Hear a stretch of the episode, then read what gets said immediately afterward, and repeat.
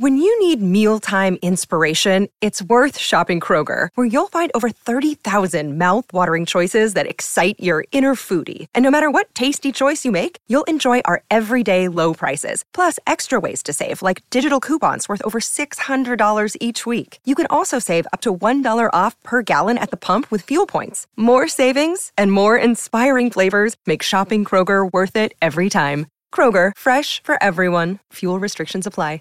What's the easiest choice you can make? Window instead of middle seat? Picking a vendor who sends a great gift basket? Outsourcing business tasks you hate? What about selling with Shopify? Whether you're selling a little or a lot, Shopify helps you do your thing, however you cha-ching. Shopify is the global commerce platform that helps you sell at every stage of your business. From the launch your online shop stage to the first real life store stage, all the way to the did we just hit a million orders stage? Shopify's there to help you grow. Whether you're selling scented soap or offering outdoor outfits, Shopify helps you sell. Wherever and whatever you're selling, Shopify's got you covered. Sign up for a $1 per month trial period at shopify.com slash try. Go to shopify.com slash try now to grow your business, no matter what stage you're in. Shopify.com slash try. When you need mealtime inspiration, it's worth shopping Kroger, where you'll find over 30,000 mouthwatering choices that excite your inner foodie. And no matter what tasty choice you make, you'll enjoy our everyday low prices, plus extra ways to save, like digital coupons worth over $600 each week. You can also save up to $1 off per gallon at the pump with fuel points. More savings and more inspiring flavors make shopping Kroger worth it every time. Kroger, fresh for everyone. Fuel restrictions apply.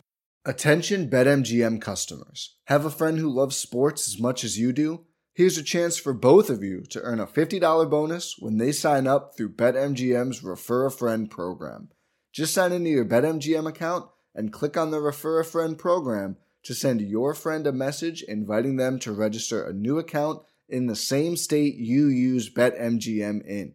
Once your friend signs up and makes a deposit, they'll receive a $50 bonus. And once your friend places a bet with their bonus and the wager is settled, you'll receive a $50 bonus as well. Share the excitement and get a $50 bonus every time you refer a friend to BetMGM.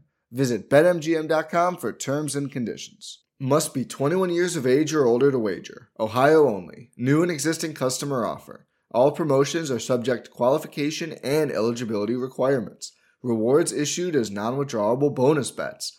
Bonus bets expire in 30 days. Please gamble responsibly. Gambling problem? Call 1 800 Gambler in partnership with MGM Northfield Park. Introducing the Lowe's List for Innovation. While our aisles are filled with innovative products, we've selected our favorites just for you. Like the exclusive Whirlpool washer with industry first 2 in 1 removable agitator. We love this washer because you can customize any load. And with other smart features to streamline your laundry routine, this product is a must have for families. Shop the full Lowe's list of top picks at Lowe's.com. Lowe's, home to any budget, home to any possibility. U.S. only.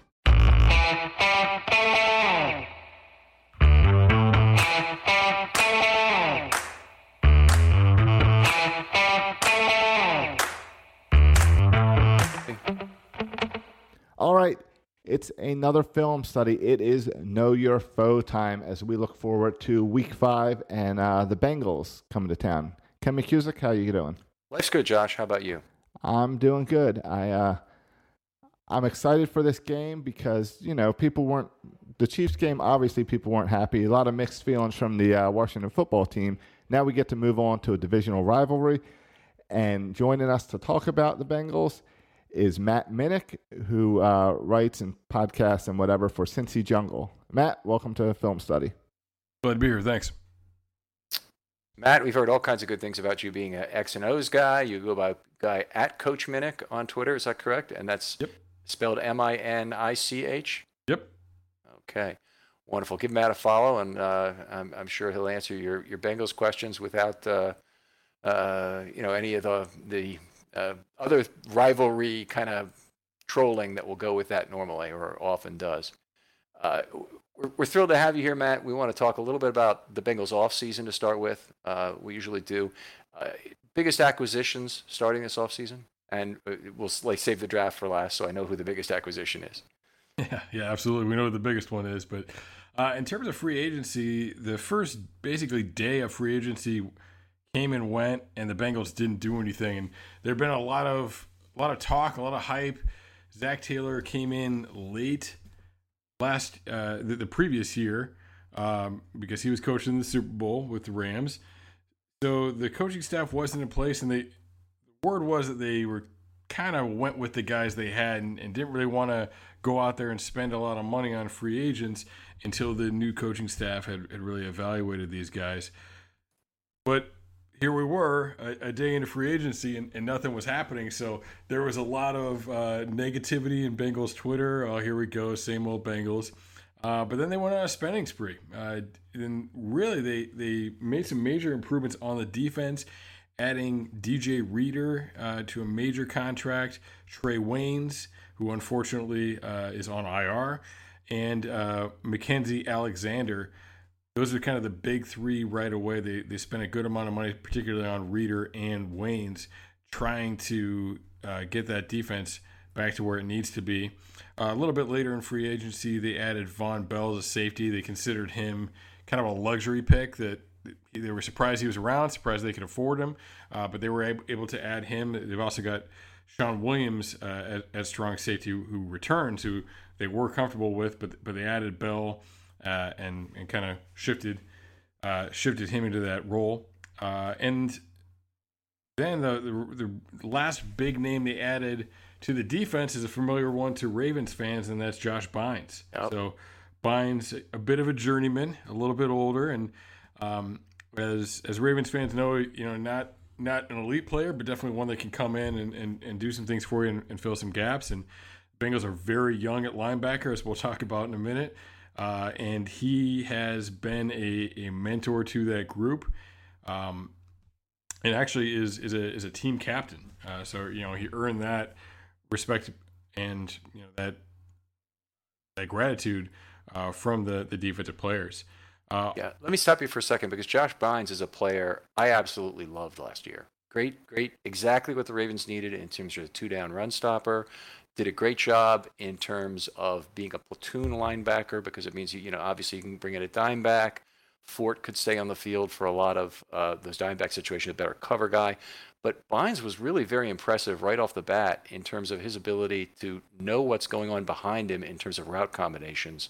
And he had a pick actually had two picks during the season. He had another PD early on, and that was exactly what the Ravens defense was missing. They rebuilt, in fact, they flushed the entire inside linebacker corps after week four and brought Bynes and Fort in, and that was part of an astounding in-season rebuild for the 2019 Ravens. So I, I thought it was ridiculous not to re-sign him at the at the price he went to the Bengals. Yeah, and, and, the Bengals are happy to have him. Um, and you know, at that linebacker position, they've got a lot of youth.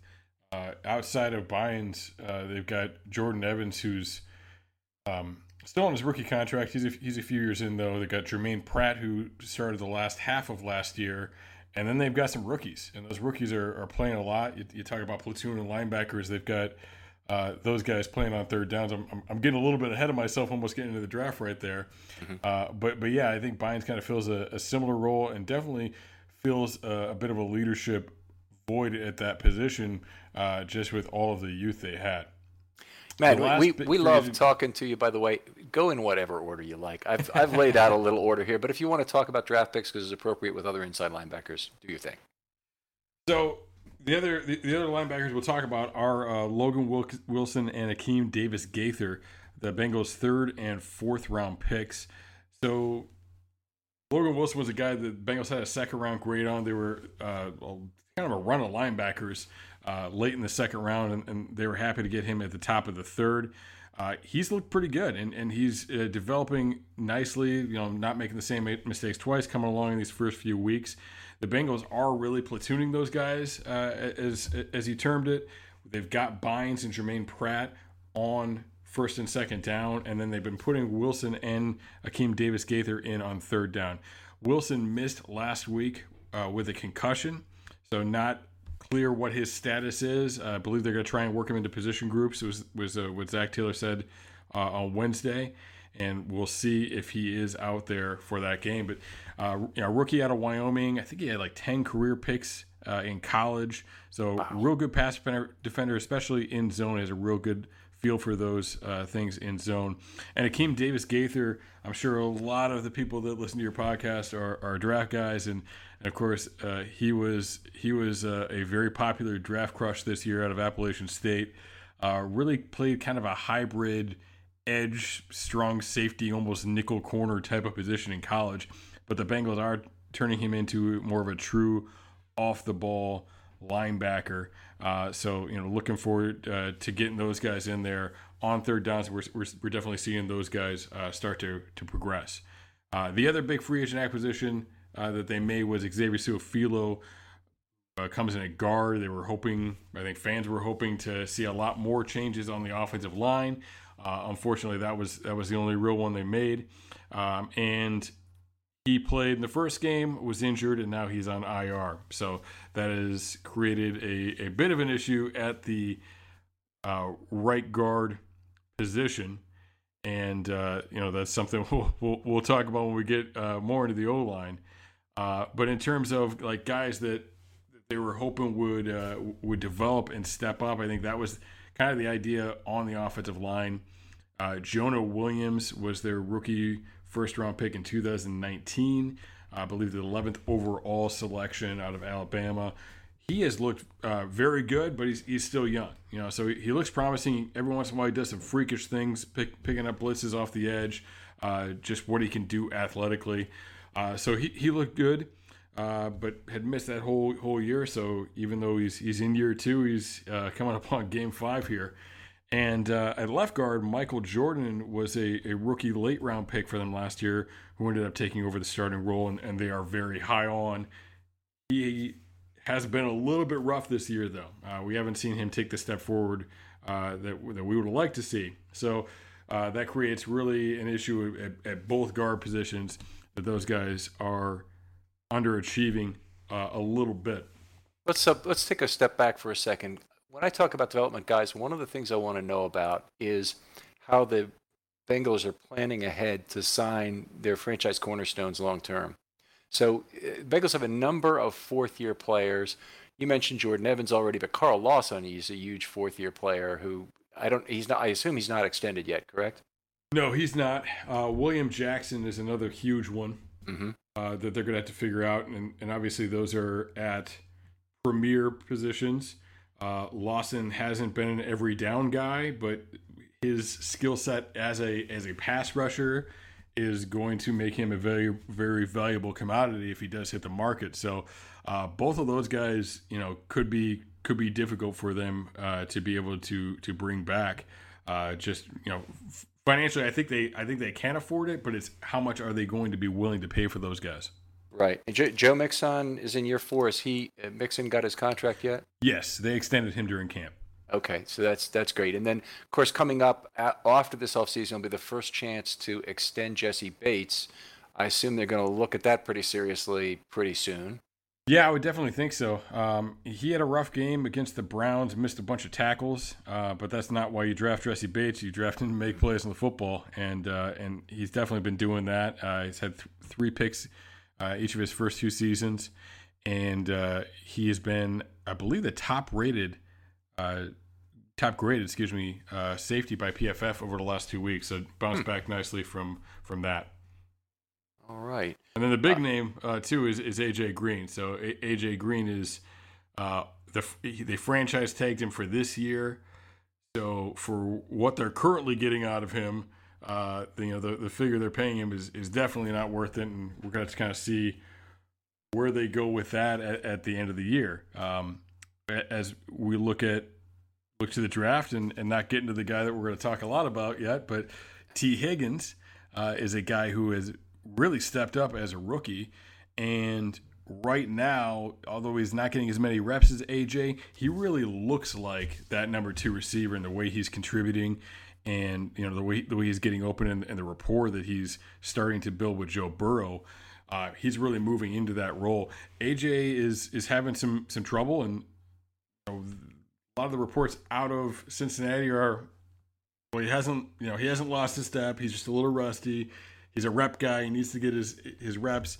Uh, so they've been very positive about that. But you know, as the weeks go along, it's getting a little a little bit harder to to uh, believe that uh, he doesn't seem like like the same guy right now. And um, you know, I, I think he I think he can still be a very good player in this league, but I think the role that they have cast him in and, and what he has been for for so long, I'm not I'm not sure that that's what his future is. Well, where they are with AJ Green, he's got a 44% catch rate this year, and I would question, I guess, in part, what his value is if they were to trade him. But aren't the Bengals a team that would consider at this point trading some of their players who are either older, uh, and and obviously they have they have to be some sort of producer still, or uh, maybe even were at the end of the first year contract where they didn't think they could afford to re-sign them uh, if they if there was a taker out there. You know that that's something that frustrates fans because they they don't tend to be sellers. Uh, you know they, they haven't been able to get those kinds of deals done. And I mean, you look at you look at Andy Dalton last year, and they, they didn't even give him the option to seek a trade, even though they were they were benching him uh, around midseason. They they benched him basically. They told him the day at the uh, um, the day of the trade deadline. So they ended up getting nothing off of him and, and cutting him after holding him up for a while, trying to see if they can move him in the offseason. Uh, so it hasn't really been their their thing to do that. But yeah, I mean, if you're not gonna bring back Carl Lawson, you know, if, if you if you're talking to his agent and you know that number is not going to be where you want it to be, there's there's definitely a playoff team that would love to have that rotational piece come in there. Uh, for, for a playoff run, you know William Jackson. You know if somebody has an injured corner or something. If you're not going to sign him, they could they could definitely uh, use a guy like that. But uh, I'm not I'm not sure if that's sort of things in the card, especially for AJ because this this club shows a lot of loyalty to AJ Green and for for all the negatives, you know, of of being a, a small town club and a family owned club that you know you, you kind of get a a little bit of a negative vibe from that sometimes. Uh, they are they are loyal and they and they take care of their own people. You know, the the Bengals get a bad rap about being cheap, but they are not cheap with uh, with re-signing their own players. You know, they, have been a little bit cheap with going out and getting other players, but they, they, they do tend to uh, show loyalty and, and take care of their own. And you know, would they trade AJ if he wasn't comfortable with the situation? Like, I, I don't know. You know, I think they would give AJ the you know the right to to examine it and, and make that determination for himself. Okay, so the the Bengals are sitting right now at something like 10th in the league, might be 11th in terms of available cap space, which is not the important number for them. Obviously, that they have 10 million of cap. Other than they'd probably like to push that those cap dollars forward into 2021, like all NFL teams right now, given the reduced COVID cap next year. Those mm-hmm. dollars would be worth more. Well, the Bengals also are eighth next year, as I see it on OTC right now, with 27 million. Uh, the Ravens, obviously a competitor in the division, have 44 million currently relative to that to that base. Some big contracts to sign. It sounds like the Bengals have a couple of big ones to sign too. And looking through the fourth year players, uh, you know, it's Lawson, it's Jackson. Uh, uh don't know who else. I guess maybe it's Bates a year early. Yeah, and I would say Brandon one. Wilson's a big one. Who returned a kickoff for a touchdown against the Ravens last year. You'll, you'll remember him from that. Right, I remember. Uh, but but yeah, he, he led the league last year in kickoff return yardage. So probably not a, a, a, big money guy as a as a reserve safety and a, and a kickoff returner, but but he would be a priority guy for for them. All right, Alex Redmond. Do they do they have any interest in really retaining him, or do they think they just move on just as easily with the draft pick? Um, I mean, Redmond is a guy who's stepped in last week to the right guard spot, which has been a little bit of musical chairs this year uh, and and they played pretty well, and he kind of solidified it. So I, I think we'll see how how it goes with him the rest of the year. Uh, although I, I would like to think that they're, they're going to look to as they remade the defense last year, uh, remake the hopefully both lines, but really remake the uh, the offensive line next offseason. I, I would hope that'd be where they prioritize putting their money. Okay, and I know this name hasn't come up, so I don't think he's on the Bengals' radar to resign necessarily. But John Ross, obviously a first round pick, uh, four years ago. Is he still a guy they may be retaining? I doubt it. Uh, John Ross has been a healthy scratch the last two weeks. Uh, wow. Against the. Browns, he had two targets, one of which a little bit up in the air, and I didn't feel like he put great effort into into coming down with. And the other was he was on a drag route, and it didn't look like he was expecting the ball to even come. Uh, so I, I'm not sure that he's really even on the same page. And you know, the coaches are are saying the positive lines. Oh, we, you know, we, we like how we responded in practice. You know, a lot of things go into that stuff. you know, they're, they're saying all those things uh, right now, but uh, it's definitely not looking good for for Ross in his future. And yeah, if somebody wants to, you know, take a risk on that speed, that would definitely be a, a guy uh, that I would I would think they'd be willing to move. And the traditional number for a guy like that, and I don't think this would look very good for the organization, would be something like a seventh round pick at this point. Uh, it wouldn't be much higher than that. I think we'd agree on somebody like John Ross. Maybe maybe a conditional sixth, but I don't I don't think it's the kind of guy you tr- you get a fourth for or a fifth for at this point with you know only a year left on his contract. Yeah, yeah, with only you know only a year, and and we haven't seen any kind of solid production out of him. I mean, you, you look at the beginning of last year; he's healthy for a few games, and they managed. You know, he, he made some big plays for them. You know, he kept him in some of those games in September when they weren't a very good team, uh, but but they completed a couple of bombs to to him, and, and it kept him uh, available in games. So um, I think he's a guy that you know, that, like the Patriots. The Patriots have been pretty good at this in the past. I think he's a guy that needs to go to a talented team that doesn't really need him. You know, where he's kind of a luxury piece, Mm-hmm. and they need to protect him and, and save him for the playoffs and for games that for games that they need. Uh, so you know, the kind of guy that will disappear, that'll frustrate you and your fantasy team because uh, they're playing a divisional game that they need to win, and, and he he has a couple big plays, and then he disappears for three weeks. Uh, you know, I look at the Patriots. I, I thought the Patriots did a great job with that with uh, with like Danny Amendola. Um, you know, was guy struggled to stay healthy healthy when he was with other teams, uh, but but they kept him healthy and, and they had him in the playoffs and he, and he did some good things for them. All right. All right. Well, you talked a little bit about Tee Higgins. Let's let's talk about the guy we haven't talked about, the elephant in the room. All right, so Joe Burrow, um, like everything's as advertised right now. Uh, very efficiently running the offense, making some mistakes, but you know, not not boneheaded crazy mistakes for the most part. And when he does those, you know, you don't you don't tend to see them again. Uh, but he has kept these uh, this team in in these close uh, games in the early part of the season. Um, you know, you look at the Browns. I mean, they they came back ag- against the Browns, uh, who were running the ball all over the place on them.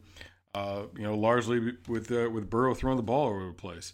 Uh, it reminds me a little bit if people that watched uh, the Thursday night game, the first Thursday night game of the year, where, where you're watching Deshaun Watson and you're like, why this guy is so good? Why is nobody helping him out?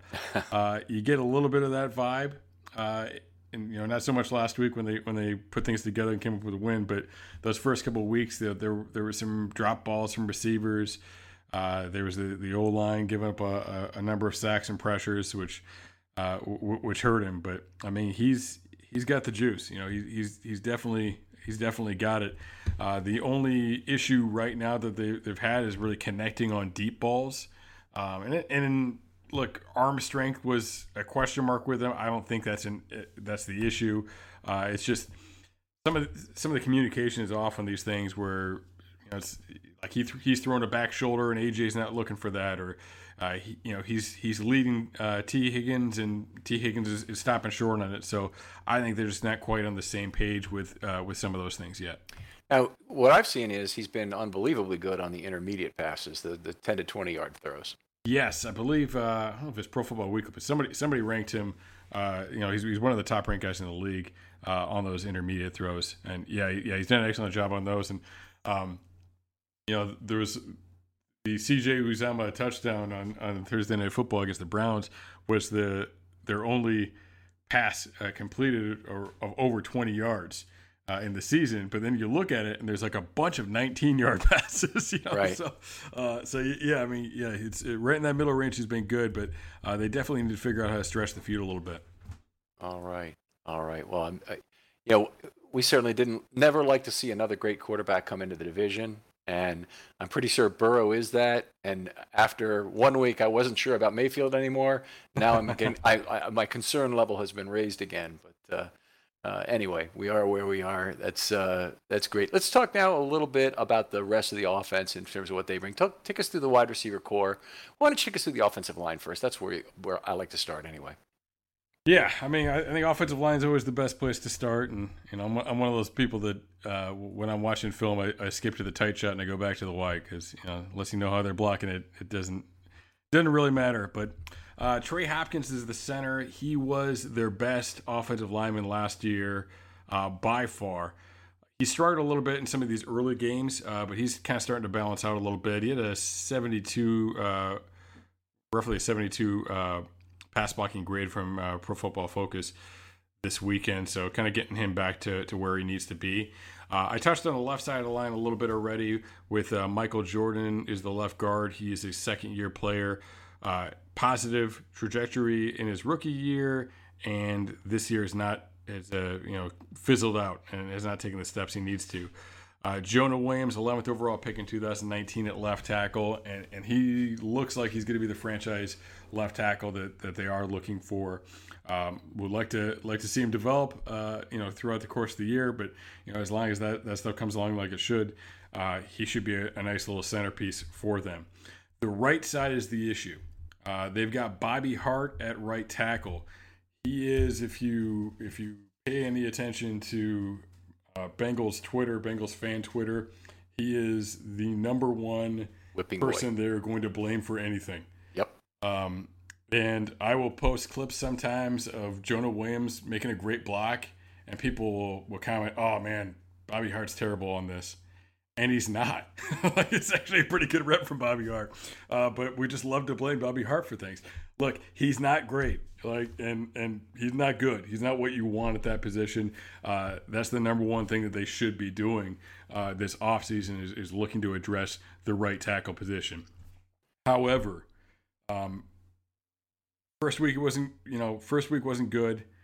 The last few weeks he's playing about as good as he can you know, and and he is he is peak Bobby Hart right now, which, uh, like I said, not what you want, but if he can keep playing at the level he is, he's not going to be the reason they're losing football games. So definitely a guy you're you're looking to replace, uh, but he has been playing at a, at a, at a pretty high for him uh, on his skill level so far uh, over the last few weeks. Uh, at right guard, it was supposed to be Xavier Su'a-Filo, who started, uh, I think, five or six games for the Cowboys last year.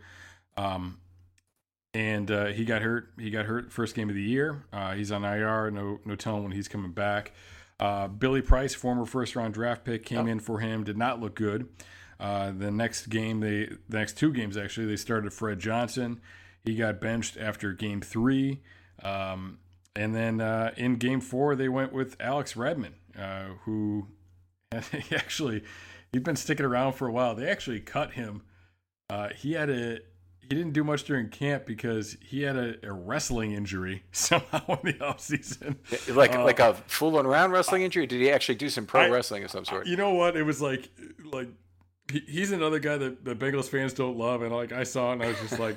I don't even care. Like I, I can't deal with it with this guy. Uh, so I so I never followed up on the details on that. Um, but he's a guy who's been kind of notorious for getting holding penalties. Uh, and he got one last weekend actually on a toss play, and it was a very legitimate hold. It was a toss play going the other direction, and he reached out and grabbed the linebacker. But um, yeah, so he did seem to solidify things a little bit. Uh, this was definitely a step back competition wise from you know the Browns, the Chargers, and the Eagles. Those are some solid defensive lines, and we expect to see a solid defensive front this week in the Ravens. So, uh, you know, what they what they faced last week with Jacksonville was not that. So, we'll see what he can do uh, against you know up, upgraded competition. But you know, overall, I think the right side was the concern coming into the year. Uh, I think really everybody in the middle struggled in the early games, uh, but they did start to kind of put some things together in the, in that last game. So hoping to kind of build on that momentum. Um, I know last year the first eight games of the year they couldn't run the ball to save their lives. Uh, then they retooled some things, and I think Mixon had like 817 yards, I believe is the number over the last eight games. So, hoping that you know this is a, a faster version of that, uh, that they they get going a little bit now and, and can get the run game going, and also uh, keep the the heat off of uh, QB one back there. Let me ask you this, and, and the Billy Price pick is one I keep coming back to because I, I hate drafting centers in the first round for starters. But you know, to draft a guy 21st, how do you see the Bengals self-examining what's happened? I, this is really a question more appropriate to Browns fans because they've uh, they've that organization has blown a lot more number one picks than the Bengals have. But how do you see them self-evaluating and trying to learn from what bad number one picks they've made? Yeah, and they wanted. Uh, well, the, the rumor was that they wanted Frank Ragnow, and the Lions traded up in front of them and got him. Uh, they went into that year with a bad situation on the offensive line. They traded back in the draft. Uh, they switched. They flopped picks with uh, with the Buffalo Bills and picked up Cordy Glenn uh, for for switching picks and moving. I want to say it was like nine picks back, mm-hmm. which could have been a brilliant move. you know, if they get Frank Ragnow or they're getting you know a starting offensive lineman out of that, and then Cordy Glenn, you know, uh, Cordy Glenn was still around, you know, uh, and they're getting two for the price of one, uh, that might have been worth it. But not the way it went. Really, really, neither one of those picks has has worked out uh, for them. Uh, you know, Price they drafted him to play center. He didn't work out at center. He has been getting uh, some play at, guard. He started a few, handful of games at left guard last year. Uh, started one game at right guard. We actually pretty good uh, against the Dolphins, and then uh, you know for whatever reason this year wasn't happening for him. But um, you know, historically they've they've drafted best available. Um, you know, I, I, there was a year they, they kept tra- drafting corners in the first round, even though they mm-hmm. didn't need them. And for the most part, it worked out for them. They got William Jackson out of that. They got uh, uh, Darqueze Dennard, who they moved to slot, but he ended up being a very good slot. And then uh, Dre Kirkpatrick, who never really lived up to being a first round pick, but was it was a solid starter at, at corner uh, for for a long time. Uh, and this was yeah like a, a bit of an impulse thing, you know, where like, like they just decided they had to get that center and um, very frustrating. I, I I liked Ragnow. If he was there, I would have been fine with it. I honestly was a little higher on price than I was on, on James Daniels, so shame on me for that. Uh, but I feel like with, with Price and Daniels there, you could have traded back or you, you could have had a somewhere like the early 40s for your for your second round pick. So, you know, you, you had to feel like one of those guys was going to be around there, or you could just move up a, a couple slots in the second round and get that guy. Um, so very disappointing. Hey, they could have had uh, they could have had Lamar Jackson there. yeah, well, so could have a lot of teams. Every almost everybody had a shot at him.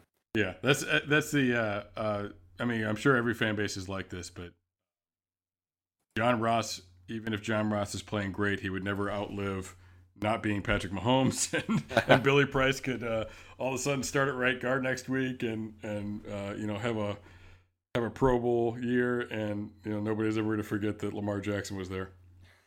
all right, uh, wide receiver corps. Take us through individually uh, what they bring to the game, how you see them used differently. So really, wide receiver one right now is Tyler Boyd, and uh, Boyd is an excellent slot receiver. Hasn't really had the opportunity just with the way this this team has been over the last few years to, to showcase it. Uh, but I, I believe that he's one of the better receivers in in the uh, in the league. Uh, you know, fringe top fifteen, top ten kind of kind of range potentially uh, in the right situation. And as a as a big slot guy, you know, he's very he shares some similarities in the, in the types of things he does well with Justin Jefferson. Uh, so natural fit for Burrow to to hook up with Boyd, and I expect very big things out of Boyd. And as this relationship with Burrow continues to develop, you know, I, I think we're going to see him as a guy that is talked about uh, as one of those one of those top receivers in the league, and, and is putting up some some serious numbers. Uh, you know, as we get into year two and beyond. You know, this just jumps off the page at me, but it looks like Boyd is 13 of 14 on targets between 10 and 20 yards. He's a big part of what Burrow's done there. And Burrow's been outstanding. It's it's it's not just been him, but his overall catch rate is also excellent. I mean, his shorter passes, he's he's caught most of them as you would expect, and he's only 0 for 1 on balls over 20, which is a little surprising to me. Yeah, I mean that's the story of the Bengals right now. Is those, but uh, only one target. It's a little that's that's low for Tyler Boyd, right? I mean, I still have visions of him running down the seam and taking the Ravens out of the playoffs. Sure, sure. Yeah. Um, I wasn't going to bring that up, but uh, that's all right. no, no. I mean, I definitely would like to see them uh, get the deep ball going more in general. Um, and you know, actually, I just put together a, a film piece uh, earlier today, and I, I, was looking at some situations where they're in third and long, and the other team's in cover two, and I was, why aren't we working the middle of the field? Uh, a lot of the deep balls that they have attempted have been uh, have been fades. Uh, there have been a couple of slot fades, but I don't even think that was Boyd. I'm trying to remember which. I'm trying to remember what, what target Boyd had that was over 20 yards, but uh, I feel like the slot fades have been have been some of the other guys. So um, for some reason, yeah, they don't really seem to be targeting that area of, of the field much. Uh, but I mean, he's he's great on those on those dig routes, you know, coming across the middle, um, and you know, really feels a a, a role that, that uh, that's big with Burrow in, a, in, an area that Burrow likes to target quite a bit. Um, the Bengals said over the you know in the pre-draft process, they said that they were going to uh, take some of what uh, Burrow liked at LSU and, and make sure they highlighted it and incorporated it into into their offense. And we've definitely seen some of that, uh, you know, stylistically with some of the uh, some of the pass plays that they're that they're running in there. Um, so that's going to be a great connection. Um, I, you know, I, I, think this is the perfect scenario. This is the perfect quarterback uh, to bring out Tyler Boyd, and, and, really he is the the wide receiver one in, as far as that's concerned right now. Uh, Tee Higgins, they drafted with the 33rd overall pick this year. We talked about a little bit already, but he's developing very quickly, uh, which is which is really promising for a receiver.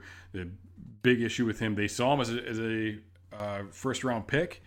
He didn't have good testing, and uh, that's probably why he was around there. So he's not necessarily a guy who's gonna gonna fly by you, uh, but once they start connecting on some of these deep passes, you know, he's one of those guys that like an AJ Green, can play some of those uh, back shoulder fades and, and out jump guys and, and, make some plays on some of those balls. So looking forward to to seeing that. Uh, AJ Green, he they are targeting him like crazy, and you know they they want to get in the ball, and you see you see Joe going to him, uh, trying to trying to get him going, but right now it's just not happening. Um, know, they say he's the same athletically. They say that that he's just gonna shake some of the rust off. To me, I think I think it's a Larry Fitzgerald situation where he's just a little bit older and maybe he needs to be more of a of a big slot than that outside receiver to to be successful and productive in the NFL for a few more years and yeah Tyler Boyd so I you know I'm I'm not sure how that's really going to work out um looking at the two players here, Boyd, the the passer rating throwing to him is 117. AJ Green, 54. Yeah, and I mean they're they're targeting him like crazy, and and you know, just not making uh, those connections. And there's a lot of times when it's you see it and you're like, all right, well Burrow, this wasn't a great throw, but Burrow put it somewhere we had a chance to make a play on it, and that's an AJ Green play.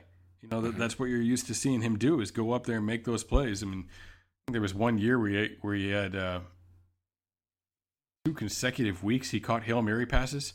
Like, you know? right. well, one of them was probably against the Ravens. I think on that tip ball. Yeah, so it's it's like, what do you you know? He, he just doesn't seem like he's AJ anymore. I, I think he can still be good, but I just don't think he's AJ uh, anymore. Um, Auden Tate was a seventh round pick a couple years ago, big dude, um, and you know he's another guy that, that excellent hands, can come up with some jump balls. Not a not a speed guy. Uh, and then the one guy that does have a uh, you know a little bit of shake to him. At Lowe's, we're your go to for great gardening values every day. That's why we've lowered our price on select bagged mulch, now starting at just $2.88 a bag. Mulch helps prevent weeds and retains moisture, and when you put it down around trees, shrubs, and flower beds, you'll see how beautiful it makes your outdoor space. Just in time to welcome back family and friends. Shop online and pick up in store. Lowe's, home to the best part of summer. Selection and product availability vary by location. While supplies last, U.S. only, excludes Alaska and Hawaii is, is Mike Thomas, who they picked up as a free agent this year. He seems to have a real nice rapport with with, with Boyd as well. Uh, was not as involved last week as he had been in previous weeks, though. Okay, so Auden Tate last year had one very big game against the Ravens. I think it was in Baltimore. He might have had about seven catches. Uh, but I, am seeing he's only been targeted five times the whole year, so he must not be getting a lot of snaps. Yeah, and, and Tate was uh, now, Tate was a healthy scratch the week before Ross was, you know. So it, it, I mean, it's tough right now because they're trying to do all this with AJ and they're not able to connect on it. You got AJ, you got Tyler Boyd, you got Tee Higgins, you got Mike Thomas, you got Auden Tate, you got John Ross, and then honestly, they're kind of blowing an active roster spot right now on Alex Erickson, uh, mm-hmm. who gets like three plays on offense, but he's their punt returner. Gotcha.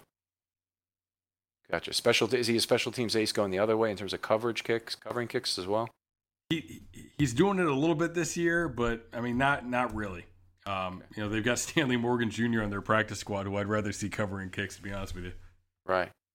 Yeah. You know, every every once in a while, I don't know who fits this mold for Cincinnati, but the Ravens, they're great special teams players are usually great kick coverage guys, but they hang around as two year special teams players, you know, two year contracts at a time with the Ravens because they're guys who can also fill some smaller defensive role usually or potentially an offensive role as a as a you know occasional use receiver. But mo- most commonly it's a defensive role like your dime back and Anthony Levine is also a great special teams player or your you know a, a backup inside linebacker is also a great special teams player. It's because it's pretty common for linebackers to do that. But do the, do the Ravens really have any uh, sorry the Bengals really have anybody who meets that mold um yeah, I mean, you know, Brandon Wilson, we mentioned before, returns kicks for them, and uh, you know, very good in coverage. He he's a he plays safety, you know, so he, he naturally kind of has the skill set to cover kicks. He, he covers punts as well, um, and he's really their fourth safety right now, but but he was their third safety before Shawn Williams came back. Uh, so he definitely fits into that mold. Uh, I, I, guess it's kind of a transitionary period right now, which which makes it a little bit difficult. Where uh, Erickson had a larger role on the offense, but now they've attacked that position and added some guys, and he's he's down the pecking order offensively. Uh, but then they didn't really find anybody to fill that that role, returning punts.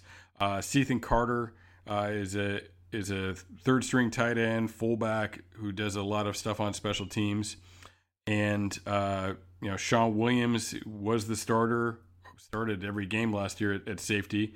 Uh, but he's good. He's a very good special teams for, player for them as well. And now he's the third safety and kind of more the the, the dime safety. Uh, and then Jordan Evans is the one guy outside of Bynes. He's really the one guy that was that was here two years ago uh, at linebacker. Uh, he's he's actually stepping up at linebacker a little bit. He, you know, he's been buried behind some of these young guys, but he played pretty well with Logan Wilson out last week. Um, but he does some good things on, on special teams uh, as well. They lost right. a big one last year in, in Clayton Fejedelem, who went to uh, Miami. He was their personal protector, but but also played a lot of other roles on special teams, and was their their uh, third safety. Uh, and and he's moved on to Miami now.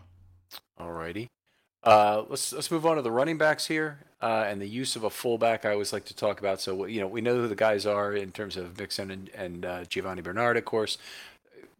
Talk about usage and scheme for those guys. Yeah, so I think it's interesting when you when you talk about usage uh, of a fullback. When we were talking about usage on special teams, you know, I think uh, the the Ravens' use of the fullback and use of a three technique at fullback is genius. Uh, I think everybody should do it. Uh, the Bengals a couple years ago were playing Sam Hubbard at fullback. Hubbard, yeah. Uh, now it's it's moved on to Cethan Carter, that that uh, that third tight end, who is who is playing that role. when they get into goal line situations, they also uh, they had an injury to CJ Uzomah, so uh, they're a little light at that position. Uh, they'll bring in an extra offensive lineman in those goal line situations to play tight end as well. Uh, first couple weeks, it was a sixth round pick rookie Hakeem Adeniji from Kansas. Uh, but since Fred Johnson's out of the lineup now, it, it has been Fred, uh, was Fred Johnson last week. Uh, in terms of the, the running backs, uh, it's it's the Joe Mixon show. Um, you know, they, they just gave him a lot of money. They want to run the ball a lot with Joe Mixon. And occasionally use him in the pass game. you know, I, think they're getting him a little bit more involved in the pass game, but uh, not as much as, as, as fans would like. But like that's what they want to be. They want to they want to run the ball with Mixon and they want to play action pass. That's what they were able to do last week.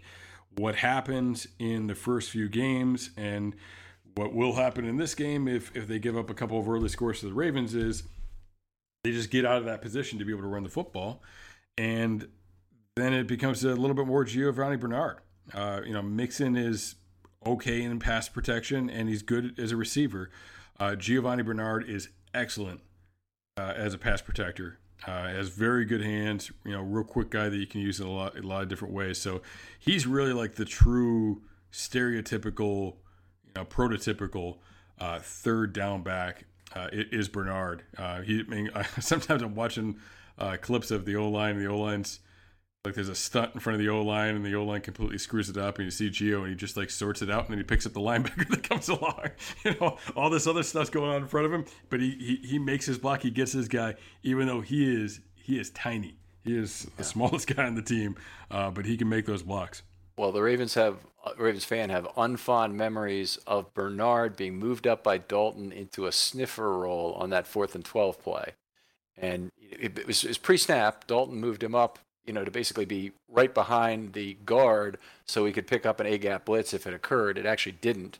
Um, but but my fear on that play was, and I think what the Ravens' fear was also, was that Bernard was going to be the really tough out to stop short of the sticks if they if they checked down to him, and they moved Eric Weddle up on the play to to invert their coverage, and I think effectively try and take Bernard out of that.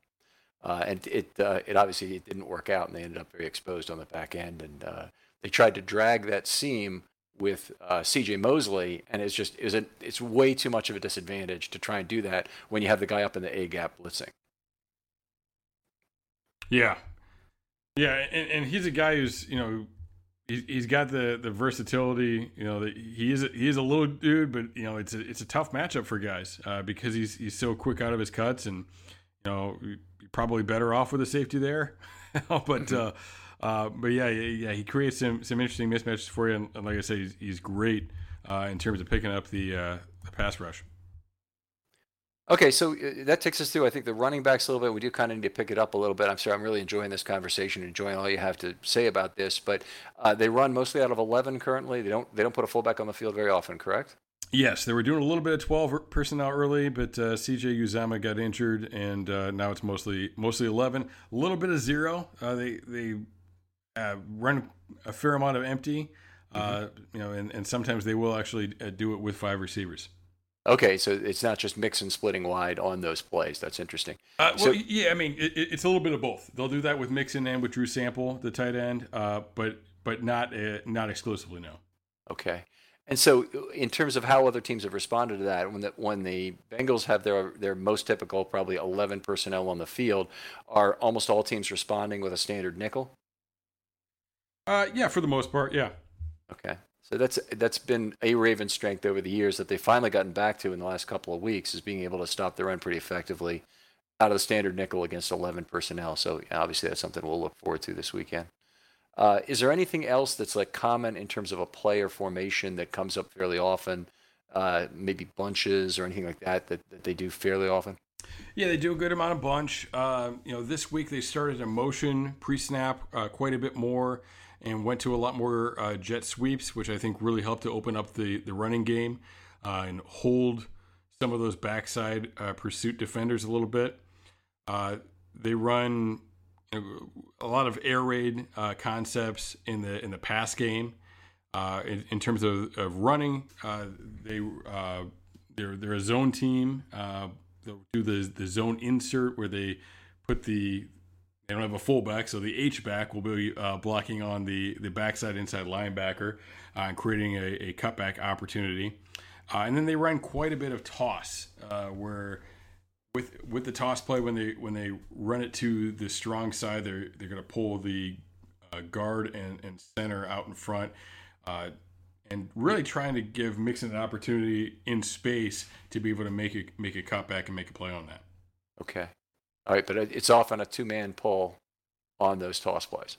Uh, yes, to the strong side, yes. Uh, to the weak side, it was last year, but uh, you know, this year they're they're kind of free releasing the guard up to the linebacker. They're not really pulling him, but they'll mm-hmm. pull the the weak side tackle uh, and they'll do a crack block on it.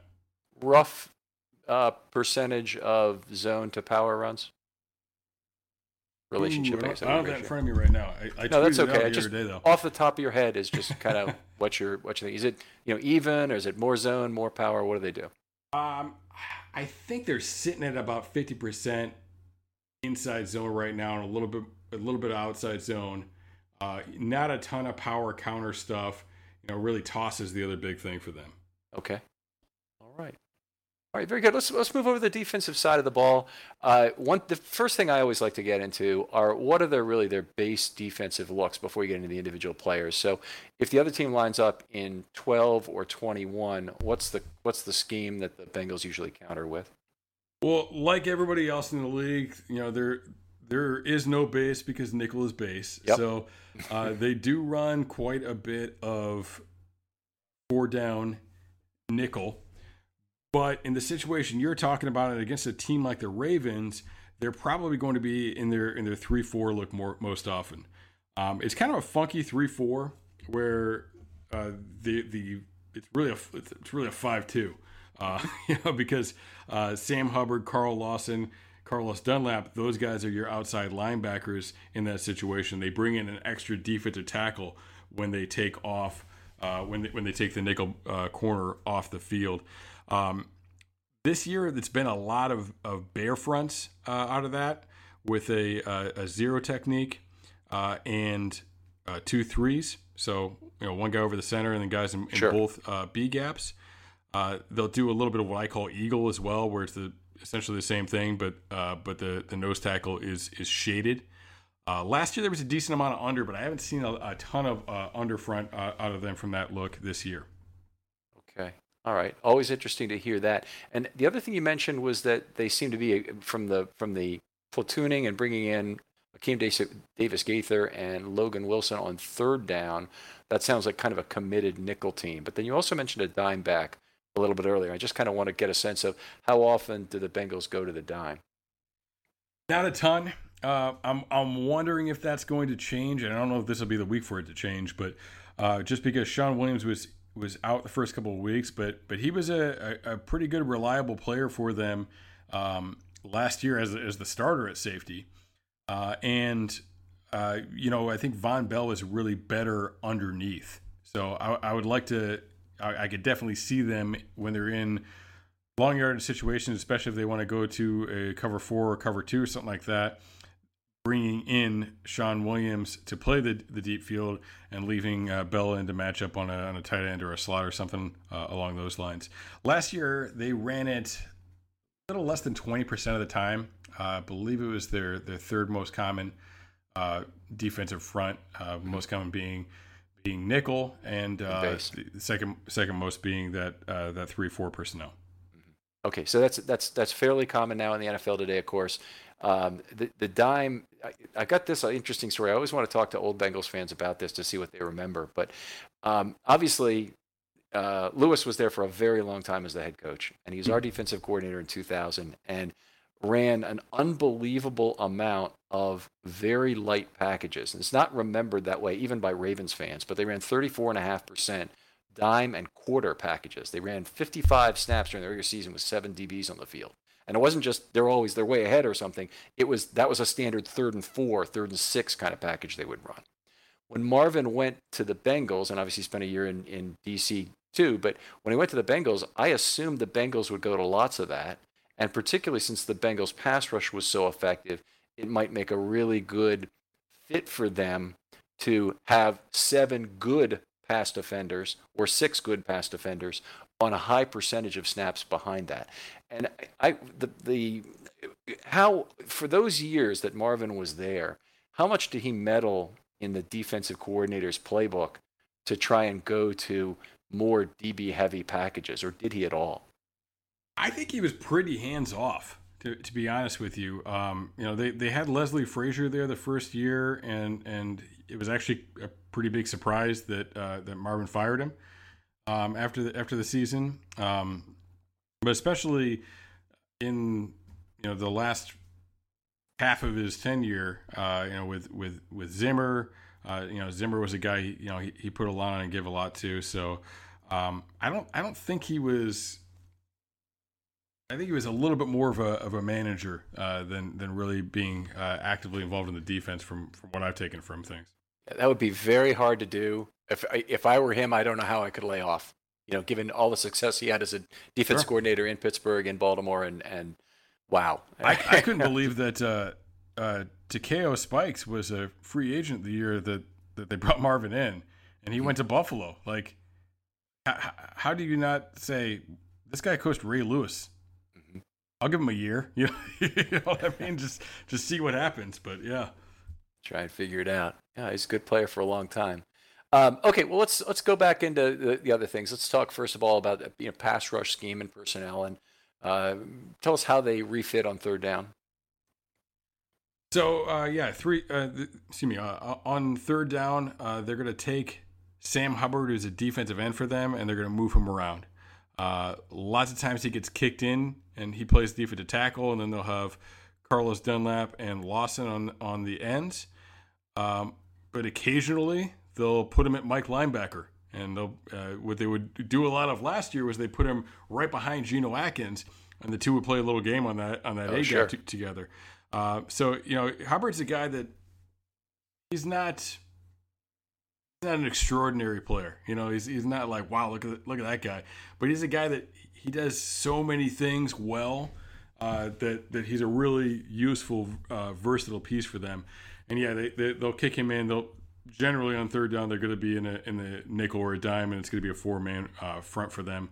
Uh, although earlier in the year uh, they were running a little bit light on. Um, uh, in their uh, in their dime package and actually leaving an extra linebacker in the field and only having three. Uh, so that's the other thing they can do is they, when they have that three man look, they'll leave those young linebackers on the field, and both of those guys can blitz. You know, we, have seen it uh, mm-hmm. on on this college tape, particularly out of Akeem Davis Gaither. Uh, but they'll send one off the edge, they'll send one up the middle.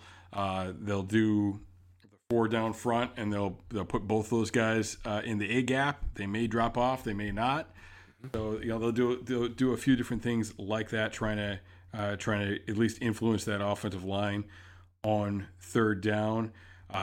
Really, they're missing something without Geno Atkins, though. I mean, uh, not clear, not looking good for this weekend, from what I'm hearing.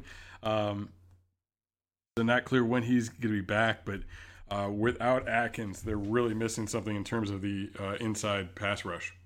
Right. I mean, obviously, he's tormented the Ravens over the years. Obviously, we were, we're happy to miss him if uh, if he should care to take a week off, but uh, but we understand.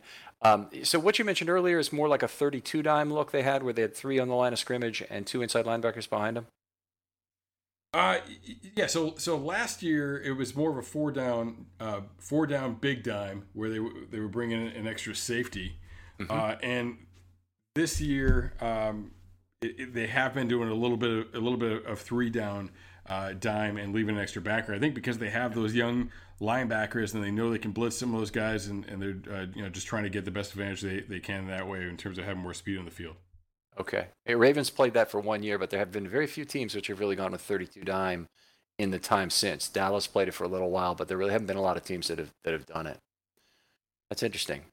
Uh, yeah, and, and I think it's uh, you know it's the impact of having those uh, those young linebackers who you know definitely bring some versatility to them. Let's, let's talk individually about the defensive linemen and, and go through that. I think we talked a little bit about the linebackers already. We'll probably skip that, but take us through the defensive line first. Yeah, uh, so you know we, we talked about Hubbard. And he's a versatile piece. Really, it's Hubbard and and Dunlap are are basically the, the starting defensive ends, and Lawson is a little bit more of a rotational piece he can play the run, you know, and I think he's shown some things against the run. Uh, but going back to the Marvin Lewis days, they they believed that less was more with him. They could get more out of him from from limiting his snaps a little bit. Um, it, he's an excellent pass rusher, though. Really, he's got that that inside hump move where he strong arms with the the inside arm and, and comes inside. Uh, really, uh, you know, really excellent when he when he puts that together. Uh, both, well, really all three of those guys uh, become outside linebackers in that in that three four package, and you do see them dropping off. You do see them in coverage. Uh, you know, standing up, uh, defending on the edge. I think, I think Hubbard does a little bit more of that stuff, and um, and I think they they kind of scheme it up to to send the other guys more often because Hubbard has some versatility. Um, but yeah, they, they all do that. Uh, and then without Geno inside, you know, it's a good thing they brought in DJ Reader. He's been very good against the run, but this team's just been so banged up. They brought in Mike Daniels. Uh, Mike Daniels uh, is is now on IR. Uh, they they're playing guys like Amani Bledsoe, uh, and who's a younger guy, really should be more of a depth developmental type of piece. Uh, and and you know these guys are, are getting involved and and they uh, they're really not ready, you know. So they're they're very thin on the internal defensive front there. So you when you see that happen, and the Bengals, it it doesn't appear even that with Burrow's apparent, you know, greatness that they're going to contend this year. Do you have a problem with the trial by fire for somebody like Bledsoe? Uh, we had uh, it last year with Ferguson while you were trying to respond, and I actually was pretty positive on it. Yeah, I mean, honestly, I think that's kind of what they're doing with the with the linebackers. You know, um, Wilson and and Akeem Davis Gaither are making mistakes, but you know they got to make them. You know, you got to see reps. Young guys need reps. So, uh, you know, guys that you believe in, put them out there. You know, and and, and let it happen. Let them get those reps, and um, you know they gotta they gotta see it. You know, they, got, they got to get live reps, and that's really the only way to get better is to make these mistakes. So might as well make them now instead of uh, you know next year, and hopefully they're they're competing competing for the playoffs. All right, there you go. Um, okay, we talked a little bit about the linebackers and the, the younger guys uh, in particular. Is there anybody else we didn't mention with the linebacker group? You talked about Josh Bynes a little bit. Anybody else needs to be mentioned? Uh, I think I kind of brushed over Jermaine Pratt. He was their third round pick out of uh, North Carolina State in 2019. Um, and he took over the starting role about halfway through last year. So really, he and Bynes are the are the two on the early downs. He, he did some good things against the pass too, though. Uh, so I'm a little surprised that they, they don't leave him in on some of those uh, some of those plays. Uh, but but yeah, he's been uh, a solid player for them and, and, seems to be kind of developing nicely after after his rookie year. Okay, all right, he'd be the kind of guy I'd really want to see what we had too if if uh, if we had him. Uh, how about the secondary? Yeah, so you've got William Jackson, uh, who, who, I think is playing very well this year. Of course, you know, Ravens fans probably only seen the Bengals uh, on Thursday Night Football this year, so uh, you see you see him out there competing with uh, OBJ, and I think he did pretty well with that. But OBJ is going to get you sometimes, so uh, so he definitely had some low moments in that game. Uh, but but I think I think Jackson's a, a real good uh, real good corner for them. Excellent tackler. Like out of nowhere this year, all of a sudden he's, he's like a really good tackler too. Um, it's kind of an interesting aspect of, of the way they play defense. Is uh, I feel like their corners are get in the box a lot. Uh, I mean, more so their slots, but but you see uh, some of these uh, some of the corners even uh, right on the edge of the box and come up and, and defending the run. You're like, geez, should we be doing that? But it works out for them, all right. Um, Mackenzie Alexander they brought in uh, to play the slot. Uh, he was injured last week as well, so we'll, we'll see if he's back. But he's looked pretty good this year, uh, both both in coverage and in run support. Uh, with with him out, uh, Darius Phillips moved from outside corner into the slot last week. Real speedy dude. Um, I'm not sure if I'm not sure if he, he played against the Ravens last year or not. He was injured the first part of the year. Uh, but played eight games last year and had four picks. Like guy, guy wow. makes plays. Guy, you know, figures out how to get around the ball. He's the guy that a lot of people would like to see as the uh, punt returner, uh, taking uh, Alex Erickson's role. Uh, but you know, real, real, really a playmaker back there. But just seems to be a, a step short a lot this year. and I don't know if that is that he's a little banged up or, or what it is, but he just seems like he's just a step behind where you want him to be. Uh, LeShaun Sims played a little bit on the outside last week, as, as Phillips had to move inside, um, and and he was a little bit behind as well. I just felt like he was a little bit slow to, to respond. So hopefully they're they're back at full capacity next week. Uh, Jessie Bates we talked about in, in the intro, so I won't get too deep into him, but uh, a guy they got him in the second round a couple years ago in the draft, and and to me he was one of the best deep field. He's probably the best deep field safety in that draft. But I feel like a lot of times when we're evaluating prospects, for some reason, even though it's a passing league, we get really really excited about box safeties.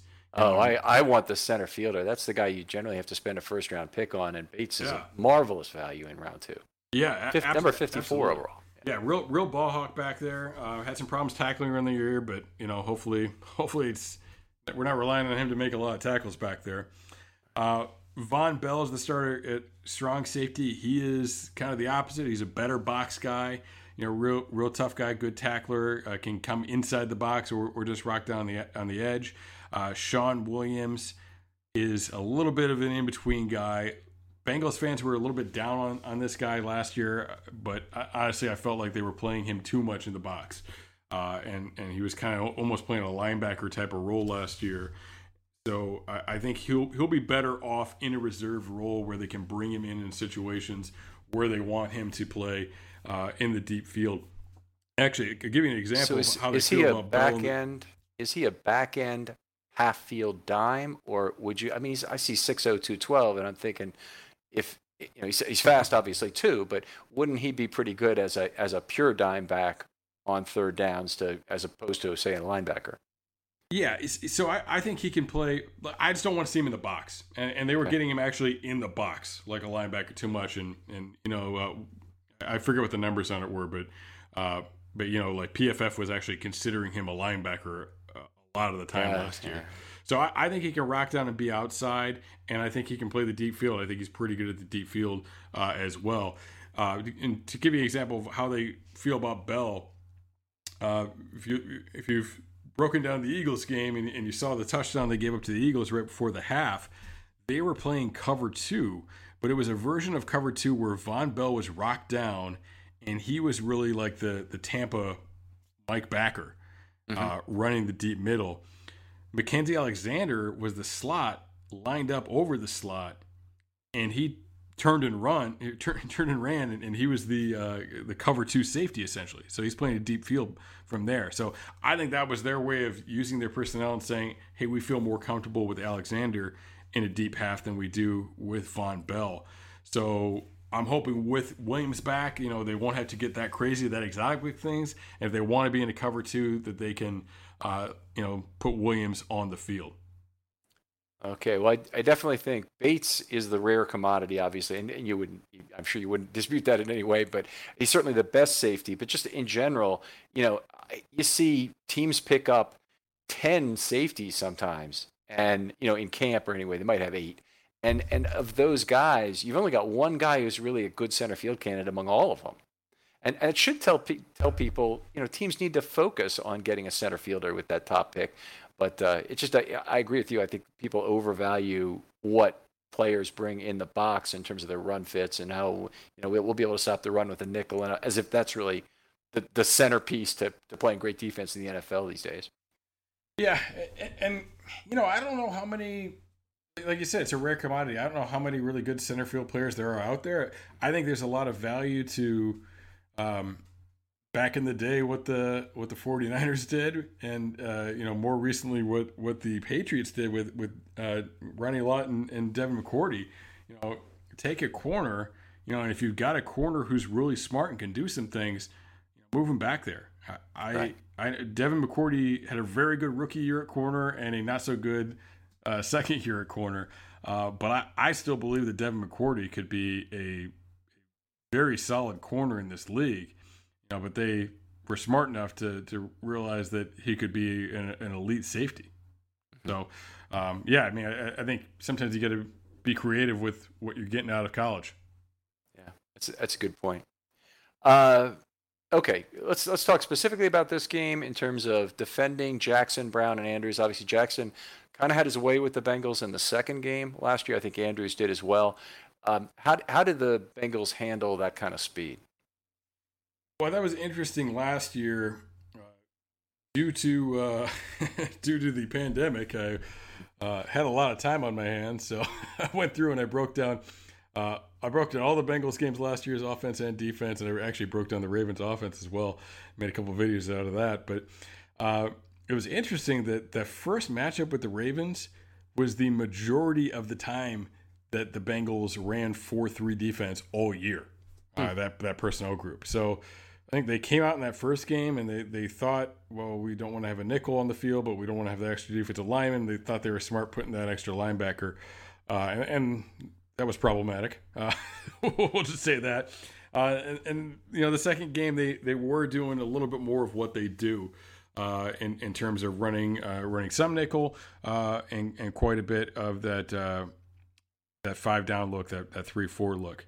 Uh, so that's what I would expect. That's how they try and stop the run. Uh, is is with that that three four uh, bear front look. Uh, I think I think they'll definitely see a lot of that. They have run a lot of cover one. I really hope they're smart enough to not run not run cover one uh, against Lamar Jackson because I, I want all eyes on that guy when when they're in coverage. Mm-hmm. Um, because they've let quarterbacks get away from them, uh, and that's something. That's the other thing that hurt them against the, the Eagles was uh, on on the last drive of regulation, they they let uh, they let uh, Wentz escape the pocket and run and pick up a first a couple of first downs with his legs. And as we all know, Carson Wentz may be able to pick up first downs with his legs, but you're going for a 50 yard touchdown if you're giving that much room to Lamar Jackson. So uh, hopefully it's a little bit more zone. Um, I, I'm interested to see if they try the dime stuff as we talk about uh, the skill set of, of Vonn Bell and, and Shawn Williams, if they, you know, try and use those as, as their de facto outside linebackers to have a little bit more speed in the field.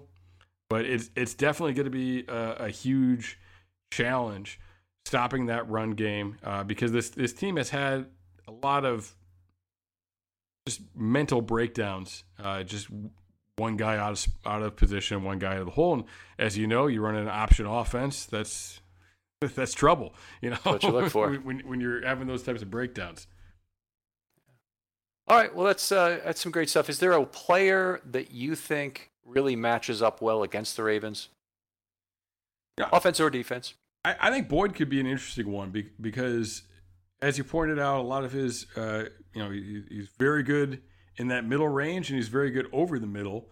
Uh, so, particular if they can if they can run the ball and uh, hold those linebackers a little bit. I think I think Boyd, uh, you know, with a young Queen in there, uh, could have some opportunities to to be able oh, to yeah. you know get open and, and, and find some seams there. Um, and and I think that's a that's a good place for for Burrow to be able to go with the football too. Boy, if you want to be optimistic about the Bengals' chance, read my defensive article from this last week and see what Patrick Queen did. Because right.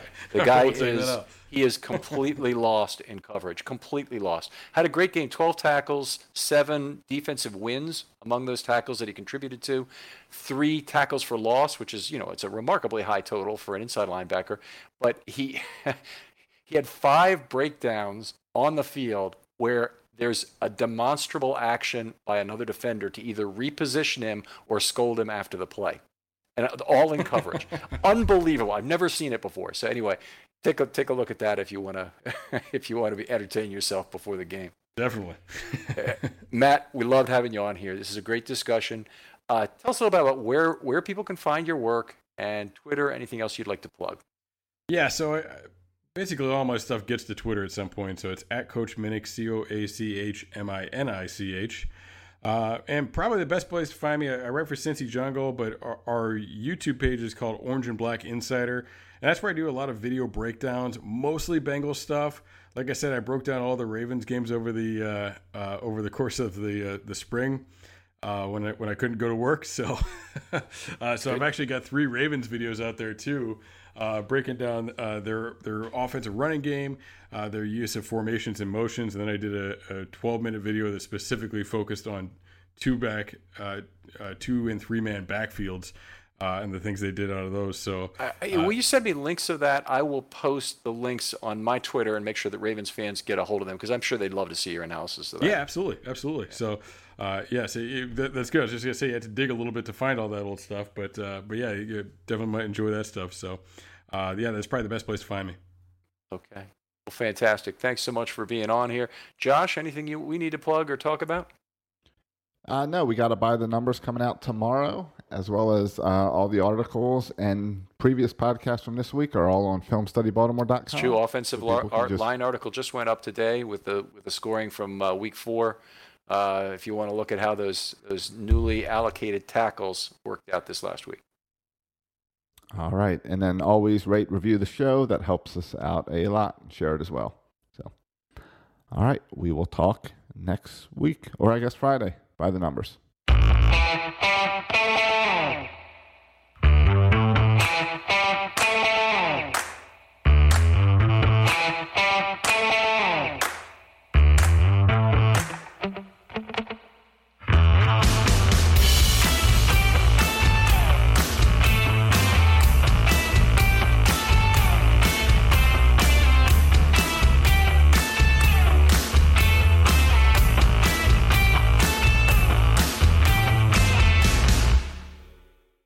Breaking up is hard to do, but when it comes to your wireless carrier, you should have left a while ago. You're over the big three carriers. You deserve better. Xfinity Mobile. Now you can get unlimited with 5G included for just $30 a month on the nation's fastest, most reliable network. So break free from the big three and save with Xfinity Mobile.